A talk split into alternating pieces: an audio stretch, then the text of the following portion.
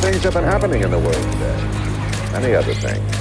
Tämä on Growthcast, podcast-sarja tulevaisuudesta ja siitä, miten maailman suurimmat ongelmat ratkaistaan nyt. Mä oon Katri Kallio ja mun kanssa täällä on Lauri Reuter. Terve! Me ollaan VTTllä kehitetty resepti siitä, miten tiede ja teknologia kohtaa kannattavan liiketoiminnan. Sillä tavalla syntyy kestäviä ratkaisuja niihin valtaviin haasteisiin, joita meillä on edessä. Ja tämä ei ole mikään salaisuus, vaan me ajateltiin kertoa tämä teille kaikille, koska isot haasteet ratkaistaan vain yhdessä. Lastin viime viikolla vegaanijuuston kaupasta ja täytyy kyllä myöntää, että se ei ollut kovin hyvää. Mä oon kasvissyöjä ja mä olisin halunnut tykätä siitä juustosta, mutta, mutta ei se ollut kovin maukasta. Aina haluaminen ei riitä. Niin, mä haluaisin tehdä eettisiä ja ekologisia valintoja mun ruokailutottumusten suhteen ja kasvissyöjä on ollutkin jo pitkään, mutta tota, kysyisin Emilia, että onko sillä oikeasti väliä, että miten mä valitsen mun ruokani? No on sillä väliä. Ja tämän juuston osalta niin riippuu, oletko juuston suurkuluttaja vai syöt sitä vähemmän, niin sillä on niin kuin enemmän tai vähemmän väliä.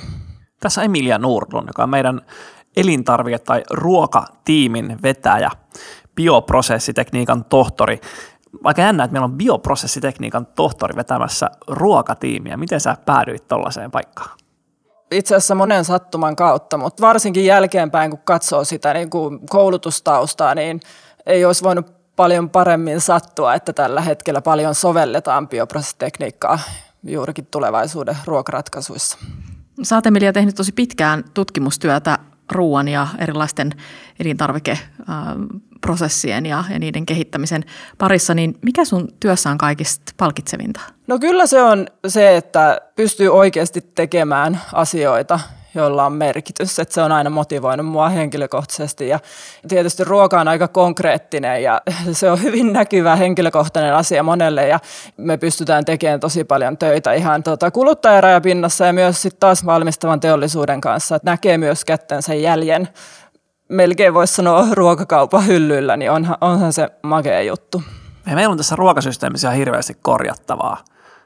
Ruoan tuotanto tuottaa enemmän hiilidioksidipäästöjä tai kasvihuonekaasupäästöjä ilmakehään kuin kaikki liikenne yhteensä ja on iso syy siihen, että maailmasta eliölajit häviää ja ympäristöt tuhoutuu. Onko se jotenkin pahentunut viime aikoina vai onko tämä ongelma ollut aina samanlainen? Tilanne on kyllä jossain määrin pahentunut. Moni asia on johtanut siihen, ei pelkästään syöminen ja se, miten me tehdään ruokaa, mutta tietysti ilmastonmuutos ja nämä viimeaikaiset raportit, mitä ollaan kuultu ilmastopaneeleilta ja muilta, niin onhan se, onhan se semmoinen asia, että meidän pitää pysähtyä myös ruokapuolella miettiä, että asioita on pakko tehdä tulevaisuudessa vähän eri tavalla. Et sen lisäksi, että tuota, meillä on tulevaisuudessa ruokittavia paljon enemmän kuin tällä hetkellä maapallolle, niin tällä hetkellä se ei ole kestävällä pohjalla, että miten me ruokaa tuotetaan. Ja sen lisäksi vielä niistä ruokittavista isompi, isompi osa on hyvin toimeen tulovia keskiluokkaisia ihmisiä, jotka haluaa syödä enemmän enemmän eläinperäisiä tuotteita, mikä asettaa aika iso taakan ympäristölle. Mutta hei, mä luin teidän julkaisuja tässä vähän aika sitten ja VTT on hiljattain julkaissut elintarviketalous 4.0 tiekartan. Mitä ihmettä tämä 4.0 tarkoittaa? Meillä on itse asiassa kaksi asiantuntijaa tässä keskustelussa nyt. Lauri on aihetta paljon tutkinut ja asiasta väitellyt ja samoin Emilia pitkän linjan tota, asiantuntija, niin mikä tässä on niin kuin muuttumassa?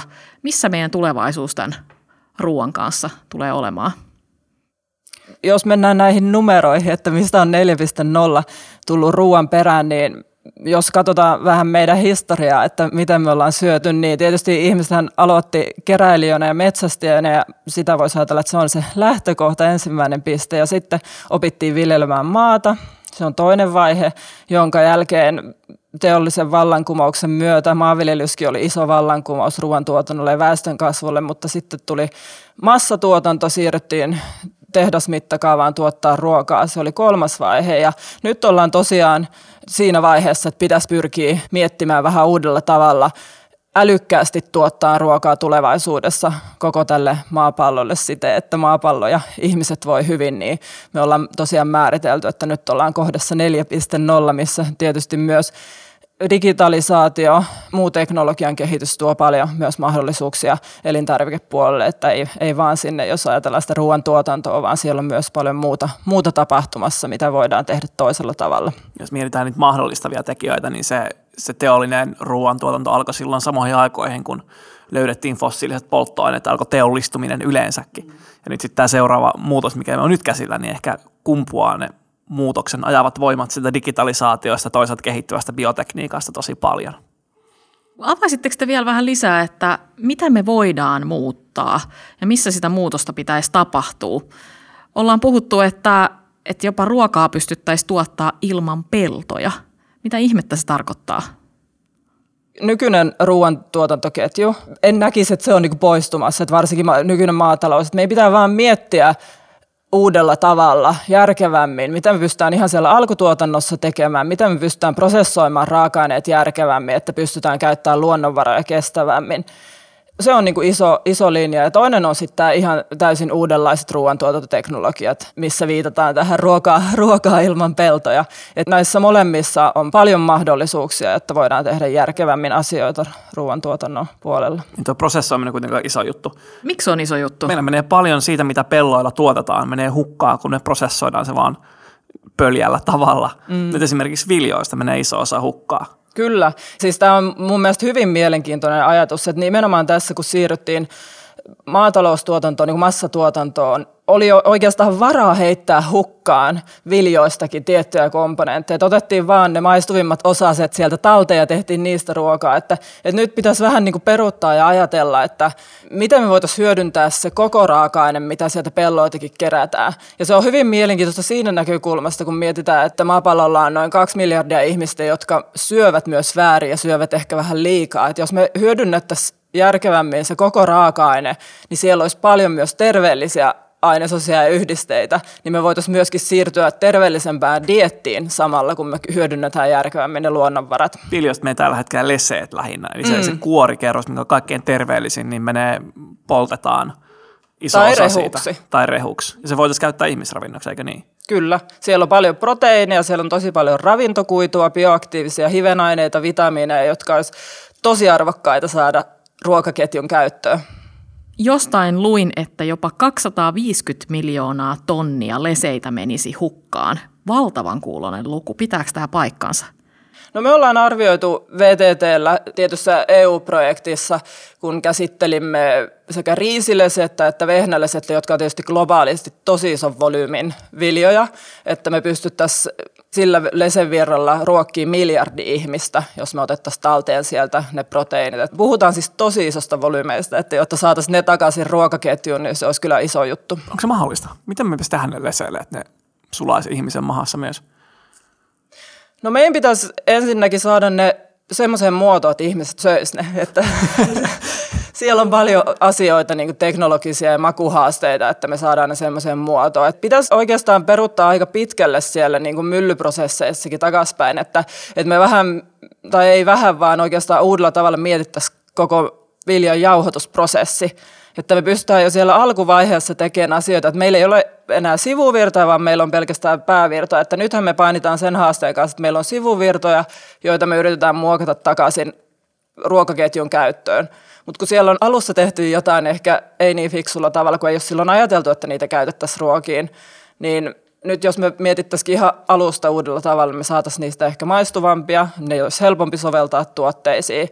Ja jos ajatellaan tietysti proteiinin hyödynnettävyyttä, ehkä siellä pitää tehdä tietynlaisia muokkauksia näille raaka-aineille, jotta ne olisi oikeasti meidän elimistö hyödynnettävissä. Prosesseja kokonaisuudessaan uudelleen miettimällä voitaisiin saada isompi osa niistä ravinteista talteen ja ihmisten käyttöön, joita sillä pellolta sitten oikeastaan tulee. Mm. Ja voitaisiin myös terveellisempiä ruokia. No mutta tapahtuuko näin jo? Onko tätä kokeiltu jossain? No kyllä tapahtuu onneksi ja paljon on varsinkin tehty tutkimusta ja tutkimuspanostuksia laitettu tähän. Ehkä enemmän se on ollut vielä siellä pääpaino, että meillä on ne sivuvirrat ja me yritetään kuumeisesti löytää ratkaisuja, että miten me pystytään hyödyntämään ne. Ja sielläkin on kyllä tehty innovaatioita ja hyviä ratkaisuja, mutta muun muassa VTTllä on tutkittu viljojen uudenlaisia erotusteknologioita, eli juuri näitä myllyprosesseja, jossa me ollaan kehitetty erilaisia jakeita, kun verrataan niin kuin normaaliin tämmöiseen vehnäjauhoon tai kaurajauhoon, että ollaankin erotettu sieltä proteiinit, tärkkelykset, rasvat, kuidut eri jakeisiin uudella tavalla, jolloin niiden hyödynnettävyys eri tuotteisiin on parantunut. Että kyllä siellä tapahtuu, että näyttää ihan lupaavalta. Tämä tämmöinen fraktioiminen on aika mielenkiintoista.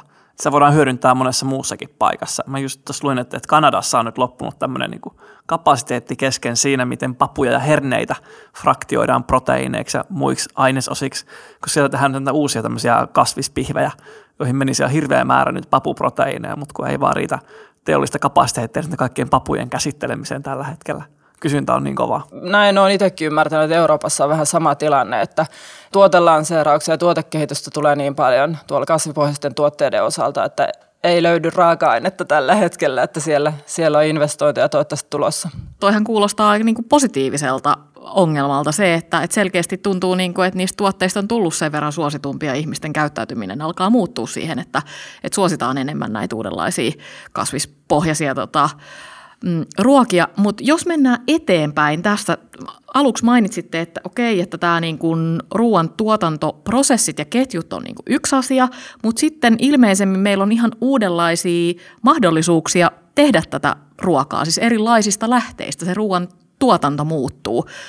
Ruokaa ilman peltoja, maitoa ilman lehmiä, munia ilman kanoja. Mistä ihmeestä tässä on kyse? Mitä tämä tarkoittaa? Että nyt niiden vanhojen ä, tuotantoeläinten, niin kuin lehmän sijaan, voitaisiin käyttää pieneliöitä, mikroorganismeja, jotka voi tuottaa niitä samanlaisia proteiineja tai sitä samanlaista ruokaa, jota me tarvitaan. Jos esimerkiksi insuliinia, se on proteiini, sitä on tehty jo monta kymmentä vuotta sillä, että se geeni on siirretty hiivaan, niin sitten se hiiva toimii vähän niin kuin pienenä tehtaana ja tekee niitä insuliiniproteiineja. Voidaan samalla tavalla tehdä nyt sitten esimerkiksi elintarvikkeisiin proteiineja. Voidaanko me tehdä siis jotain solutehtaita? Syödäänkö me niitä sitten, niitä soluja? No me voidaan syödä soluja tai sitten me voidaan syödä jotain aineita, joita se solu tekee, esimerkiksi maitoproteiinia tai kananmunan valkuaisproteiinia. Eli siinä on kaksi reittiä, että voidaan syödä sitä solumassaa.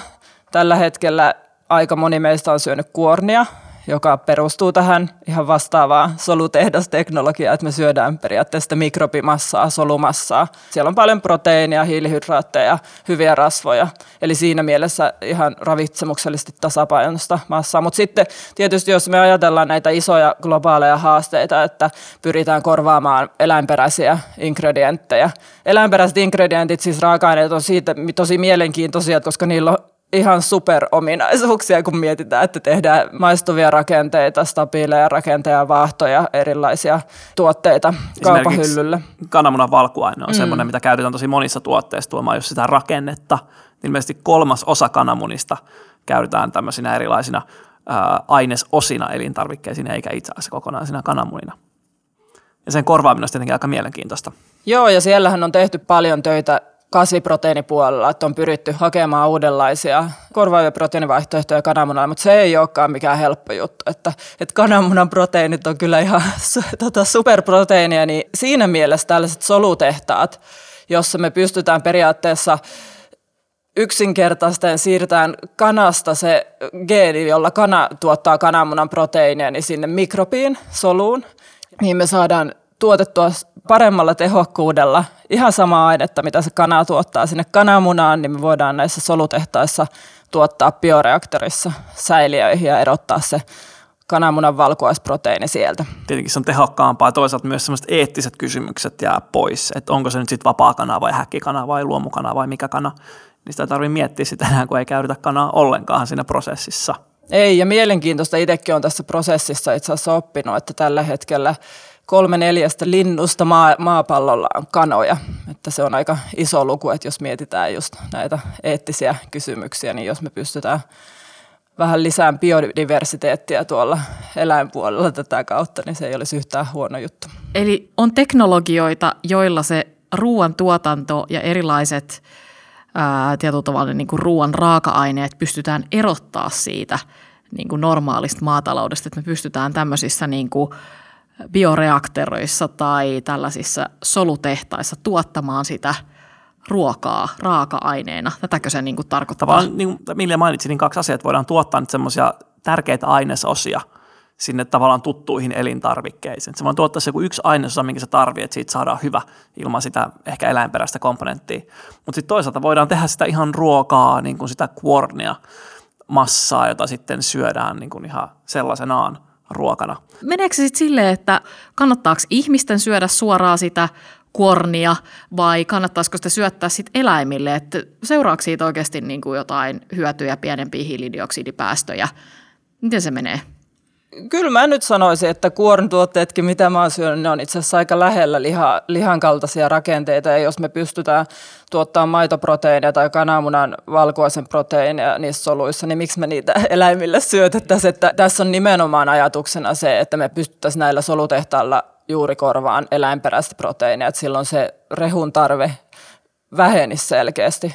Eli silloin me pystyttäisiin pellot valjastamaan ruokatuotannon käyttöön, että tällä hetkellä pelloista 70 prosenttia, jopa 80 prosenttia on valjastettu siihen, että me tuotetaan niillä rehuviljaa ja syötetään eläimille se rehu, eikä syödä itse sitä, mitä siellä pelloilla kasvaa. Eli se muutos on iso ja se haaste on iso, että se pitää se tasapaino pystyä muuttaa, että pelloilla kasvatetaan enemmän suoraan ruokaan menevää raaka-ainetta. Niitä ei missään nimessä tarkoita sitä, että pistetään pellot pakettiin ja metsitetään kaikki, ei tietenkään, vaan sitä, että tuotetaan pelloilla sitä, mitä on fiksua tuottaa siellä – ja sitten tuotetaan esimerkiksi ne eläinperäiset komponentit jollain muulla tavalla. Jos mainitsin nuo hiilidioksidipäästöt, niin kuornin tuottamisesta muodostuu suunnilleen 90 prosenttia vähemmän hiilidioksidipäästöjä kuin sitten vastaavan proteiinimäärän tuottamisella esimerkiksi nautojen avulla. No mutta hei asiantuntijat, tapahtuuko tätä jo? Kuorni on yksi esimerkki, joka on selkeästi niin kuin nyt alkaa lyömään itteensä läpi, että me ostetaan supermarketeista tuollaisia valmiita tuotteita, mutta mitä tapahtuu maailmalla? Alkaako meillä ole tällaisia yrityksiä, jotka tästä oikeasti tekee jo bisnestä ja jotain maukkaita ruoka-aineita ihan uusilla tavoilla? No kyllä tapahtuu, että täytyy sanoa, että vaikka on itse tutkijan taustainen ja usein miettii, että onko nämä vähän turhaan kauaskantoisia nämä meidän ajatukset, mitä VTTlläkin mietitään. Mutta varsinkin tämä, nämä uudet ruoantuototeknologiat on ollut sellainen ala, jossa on niin kuin ihan käsittämättömän nopeasti tapahtunut kehitysaskeleita myös tuolla niin kuin liiketoiminnan puolella. Ja, ja muun muassa Jenkeissä Perfect Day-niminen yritys. Juuri saimme lukea eilen vai edellispäivänä uutisista, että on tehnyt yhteistyösopimuksen ADM-nimisen tosi ison elintarvikealan yrityksen kanssa. Tällä Perfect Day-yrityksellä on nimenomaan tarkoitus tuottaa maitoproteiinia näissä solutehdas-systeemillä. Eli siellä tapahtuu tosi paljon. Ei ehkä niinkään Euroopassa vielä, että enemmän tuolla Jenkeissä on tapahtumassa, mutta osittain varmaan lainsäädännölliset asiat vaikuttaa siihen, että Euroopassa on niin paljon tapahtumassa. Eli tarkoittaako tämä sitä, että kilpailun näkökulmasta niin itse asiassa tänne perinteisille niin kuin elintarvike teollisuuden kilpailuun tulee ihan uudenlaisia toimijoita. Jos mä oikein ymmärrän nyt, nyt esimerkiksi se Perfect Day, niin se onkin teknologiaorganisaatio, joka tulee niin kuin perinteisille maidon tuottamisen markkinoille. Tämähän muuttaa ihan valtavasti. Mielenkiintoista on se, että nämä vanhat isot elintarvikefirmat myös investoivat aika paljon näihin uusiin teknologiayrityksiin. Että ne ihan vanhat lihatalot, vanhat maitotalot, niin ne on investoinut paljon rahaa näihin uusiin firmat, jotka tekee uusia teknologioita. Se on aika mielenkiintoista. Ja sitten toista tuleehan meiltä Suomestakin näitä. Meiltä VTTltä spinnas ulos uh, Solar Foods, jonka on tarkoitus tehdä nyt ilman hiilidioksidista suoraan, suoraan proteiinia. Vähän niin kuin kuornia, mutta kuornille syötetään glukoosia, sokeria. Näin Solar Foodsin eliöiden ei tarvitse syödä edes sokeria, ne ottaa ilmasta sen hiilen, niin se on, se on aika mielenkiintoista. Et se nyt ei tietenkään ole vielä supermarkettien hyllyllä, mutta muutaman vuoden päästä voi olla jo. No mä just tätä itse asiassa sit ajattelinkin kysyä, että miten te näette, että missä nämä Suomen vahvuudet on nimenomaan tämän ruokatuotannon ja elintarviketeollisuuden tulevaisuudessa, että onko se, onko se tässä teknologian kehittämisessä? No ehdottomasti on, että, että kyllä niin kuin ruokapuolellekin voi sanoa, että Suomi on korkean teknologian maa, että pystytään olemaan siinä suunnannäyttäjiä. Ja uskoisin, että Suomihan on silleen niin ruoantuotannon näkökulmasta aika poikkeuksellinen maa, että meillähän on täällä hyvin asiat ja ilmastonmuutoskin näyttää, että tilanne vaan niin ruoantuotannon kannalta paranee Suomen olosuhteissa. Mutta sitäkin niin kuin paremmalla syyllä Suomen on hyvä olla suunnannäyttäjä mahdollistavan teknologian kehittäjä, jota voidaan sitten viedä Suomen rajojen ulkopuolelle ja, ja saada vaikuttavuutta sitä kautta. Osaamista meillä riittää ruoan kanssa. Meillä on, on hirveän hyvä elintarviketeollisuutta, jotka on ennenkin tehneet hienoja asioita, Benecolit ja muut viety maailmalle täältä. Et kyllä me voitaisiin vielä muuta muu tehdä ja auttaa muutakin maailmaa tuottamaan hyviä teknologioita. Mutta onko tässä maailman mittakaavassa, niin puhutaanko me oikeasti merkittävistä keks- keksinnöistä ja innovaatioista täällä teknologian saralla, että mutta jos ajattelee, että meiltä on nyt about se kahdeksan miljardia täällä, varmaan aika pian kymmenen miljardia, niin oletteko te optimistisia siinä, että pystytäänkö me ruokkimaan tämä väestö myös tulevaisuudessa? Me pystyttäisiin nyt ruokkia kaikki ihmiset. Kyllä meillä ruokaa on tarpeeksi koko pallolla. Se ei vaan, se ei vaan jakaudu ja sen tuotanto ei jakaudu ihan tasaisesti siinä on vielä paljon tekemistä tietenkin. Kyllä mä uskon, että me saadaan 10 miljardia helposti ruokittua. Tämä on just niin kuin Lauri sanoi, että pystyttäisiin ruokkimaan jo tällä hetkellä kaikki, mutta, mutta me ei voida jatkaa tätä ruoantuotantoa sillä tavalla, kun me tällä hetkellä sitä tuotetaan, että se on niin kuin kestämätön. Et siinä mielessä asioiden pitää silti muuttua, että se ei niin kuin auta, että tuotetaan vaan lisää, vaan että, että kyllä meidän pitää niin kuin systeemisesti miettiä ihan eri tavalla, että miten me, miten me tehdään näitä asioita. Mutta, mutta nämä esimerkit, mistä on jo tässä puhuttu, niin kyllä mä oon tosi optimistinen, että valoa on tunnelin päässä, että ei tätä peliä ei ole todellakaan hävitty, että päinvastoin. Että tietysti se vie aikansa, että saadaan nämä teolliseen mittakaavaan nämä uudet teknologiat, mutta varmasti niin ehkä tuossa oleellista on myös se, että paitsi että meidän pitää ruokkia 10 miljardia ihmistä, niin pitää ruokkia ne sillä tavalla, että myös se kaikki muu elämä tällä pallolla säilyy ja sitä, sitä me ei nyt olla tekemässä. No mitkä on ne keskeiset muutokset sit, missä pitäisi tapahtua jotain? Tuoreimpien YK-raportin mukaan, niin jos me länsimaissa vähennettäisiin lihankulutusta 90 prosenttia, maitotuotteiden kulutusta 60 prosenttia, niin päästäisiin aika lähelle semmoisia kestäviä tuotantosysteemiä. Et se on semmoinen aika, voisi sanoa, että helppo tapa tietenkin se vaatii meiltä aika paljon tottumusten muutoksia ja ruokailukäyttäytymisen muutosta, mutta se olisi tavallaan helppoa. Mutta tietenkin se vaatii paljon muutakin. Siinä on valtavasti töitä vielä edessä. Mutta täytyy muistaa, että tärkeää ei ole vain pitää 10 miljardia ihmistä niin kuin ravittuina, vaan pitää myös tähän muu vihreä pallo hengissä. Ja toinen ongelma, mikä muodostuu sitten on se, että maailmassa on enemmän enemmän niitä, jotka syö väärin tai syö liikaa. Sekin pitää taklata jotenkin kohtuus kaikessa vähän kuin siinä vegejuuston kanssa, että älä syö sitä, sitäkään liikaa. Et, et se on niinku tietysti aika tämmöinen niinku äidillinen ohje, että syö kaikkea kohtuudella, mutta tämä on ihan, niin kuin Laurikin sanoi, tuo lihansyönnin vähentäminen on kyllä ehdottomasti hyvinvointivaltioissa se iso, iso muutos, mikä meidän vaan pitää pystyä tekemään. Että, mutta toisaalta sitten me tarvitaan niitä teknologiaa ja uusia ratkaisuja. Et ruoka on kuitenkin henkilökohtaista ja se on, se on vahvana meidän kaikissa eri kulttuureissa ja se on sosiaalinen tapahtuma ja se tuottaa nautintoa. Että kyllä mä, mä uskon vahvasti siihen, että, että tulevaisuudessakin me nautitaan siitä ruoasta. Me ei siirrytä todellakaan mihinkä pilleriruokaan, että saadaan vaan energiaa, vaan että muun muassa tämä juustokeissi, että kyllä siellä on vielä tehtävä töitä, että me saadaan maistuvia ruokia, josta kuluttajat haluaa ostaa niitä.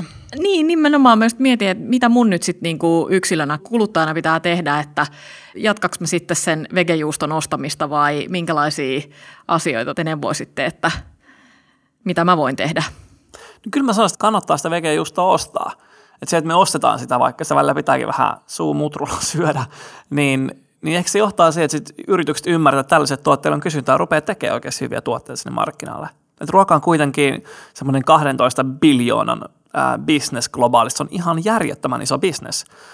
Ja jos siellä tapahtuu semmoisia pieniäkin muutoksia, miten kuluttajat rupeaa käyttäytymään, niin kyllä ne yritykset sitten muuttaa omaa toimintaansa ja tekee uusia tuotteita markkinoille. Niin, onko se silleen, että tuossa kun kuvasitte aikaisemmin sitä, että se on nimenomaan niin tämmöinen vaurastuvan keskiluokkaisen väestön tietyllä tavalla ehkä etuoikeus, mutta myös mahdollisuus näyttää suuntaa siinä, että minkälaisia ruokatottumuksia meillä on ja mitä me valitaan. Saadaanko me sillä tavalla ne yritykset innostua tästä vai mitä niiden yritysten nyt sitten pitäisi tehdä toisella tavalla, jotka tässä kentällä on ja toimii?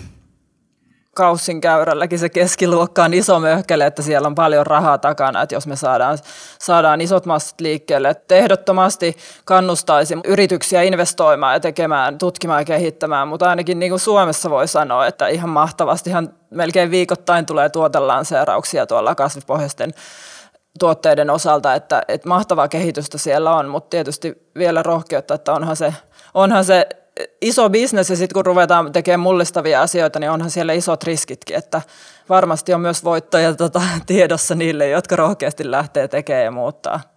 Niin, että se on valtava markkina, jos ajattelee, mitä siis lähes 12 biljoonaa on tämä niin ruokateollisuuden arvo, mitä tuossa sanoitte, niin tuntuu siltä, että nyt eletään kuitenkin semmoista niin kuin murroksen aikakautta, että ne, jotka tässä oikeasti ottaa ensimmäisiä askeleita, niin niistä voi tulla ihan niin kuin globaalilla mittakaavalla ilmeisen niin kuin merkittäviä toimijoita, että ajattelee, että onhan tässä niin kuin valtavat mahdollisuudet. Totta kai, totta kai. Mutta jos mietit sitä, että, että ruoka on kuitenkin myös se aika vanha teollisuus, se on ruokateollisuus olemassa sen suunnilleen muutama tuhatta vuotta, niin kyllähän se on paljon polkuriippuvuuksia. Siinä on investoitu ihan valtavasti. Ja kyllähän maidon tuotantoa niin kuin lehmien avulla on viilattu paremmaksi ja paremmaksi tosi pitkään, niin onhan se tosi tehokasta ja tosi taloudellista. Et ennen kuin niistä luovutaan sitten jollain tavalla tai siirrytään muunlaisiin tuotantotapoihin, niin kyllä se on, kyllä se on hidas muutos. Kyllä skaalaaminen vaatii aikaa.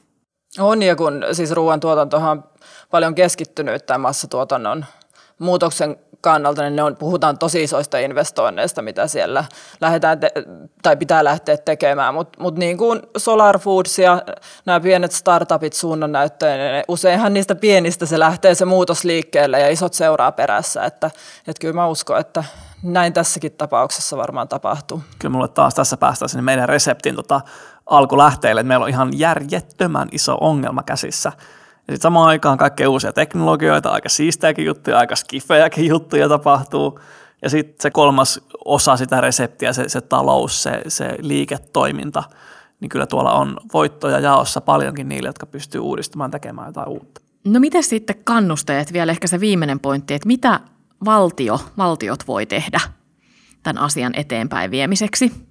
Uskon ja toivon, että, että valtio ymmärtää panostaa muun muassa tutkimukseen, että löytyy rahoitusta sinne, että me pystytään, koska tässä on kuitenkin paljon pitää vielä tehdä töitä, jotta päästään sinne teolliseen mittakaavaan ja osoitetaan, että, että kaikki toimii. Se on yksi, yksi asia tietysti.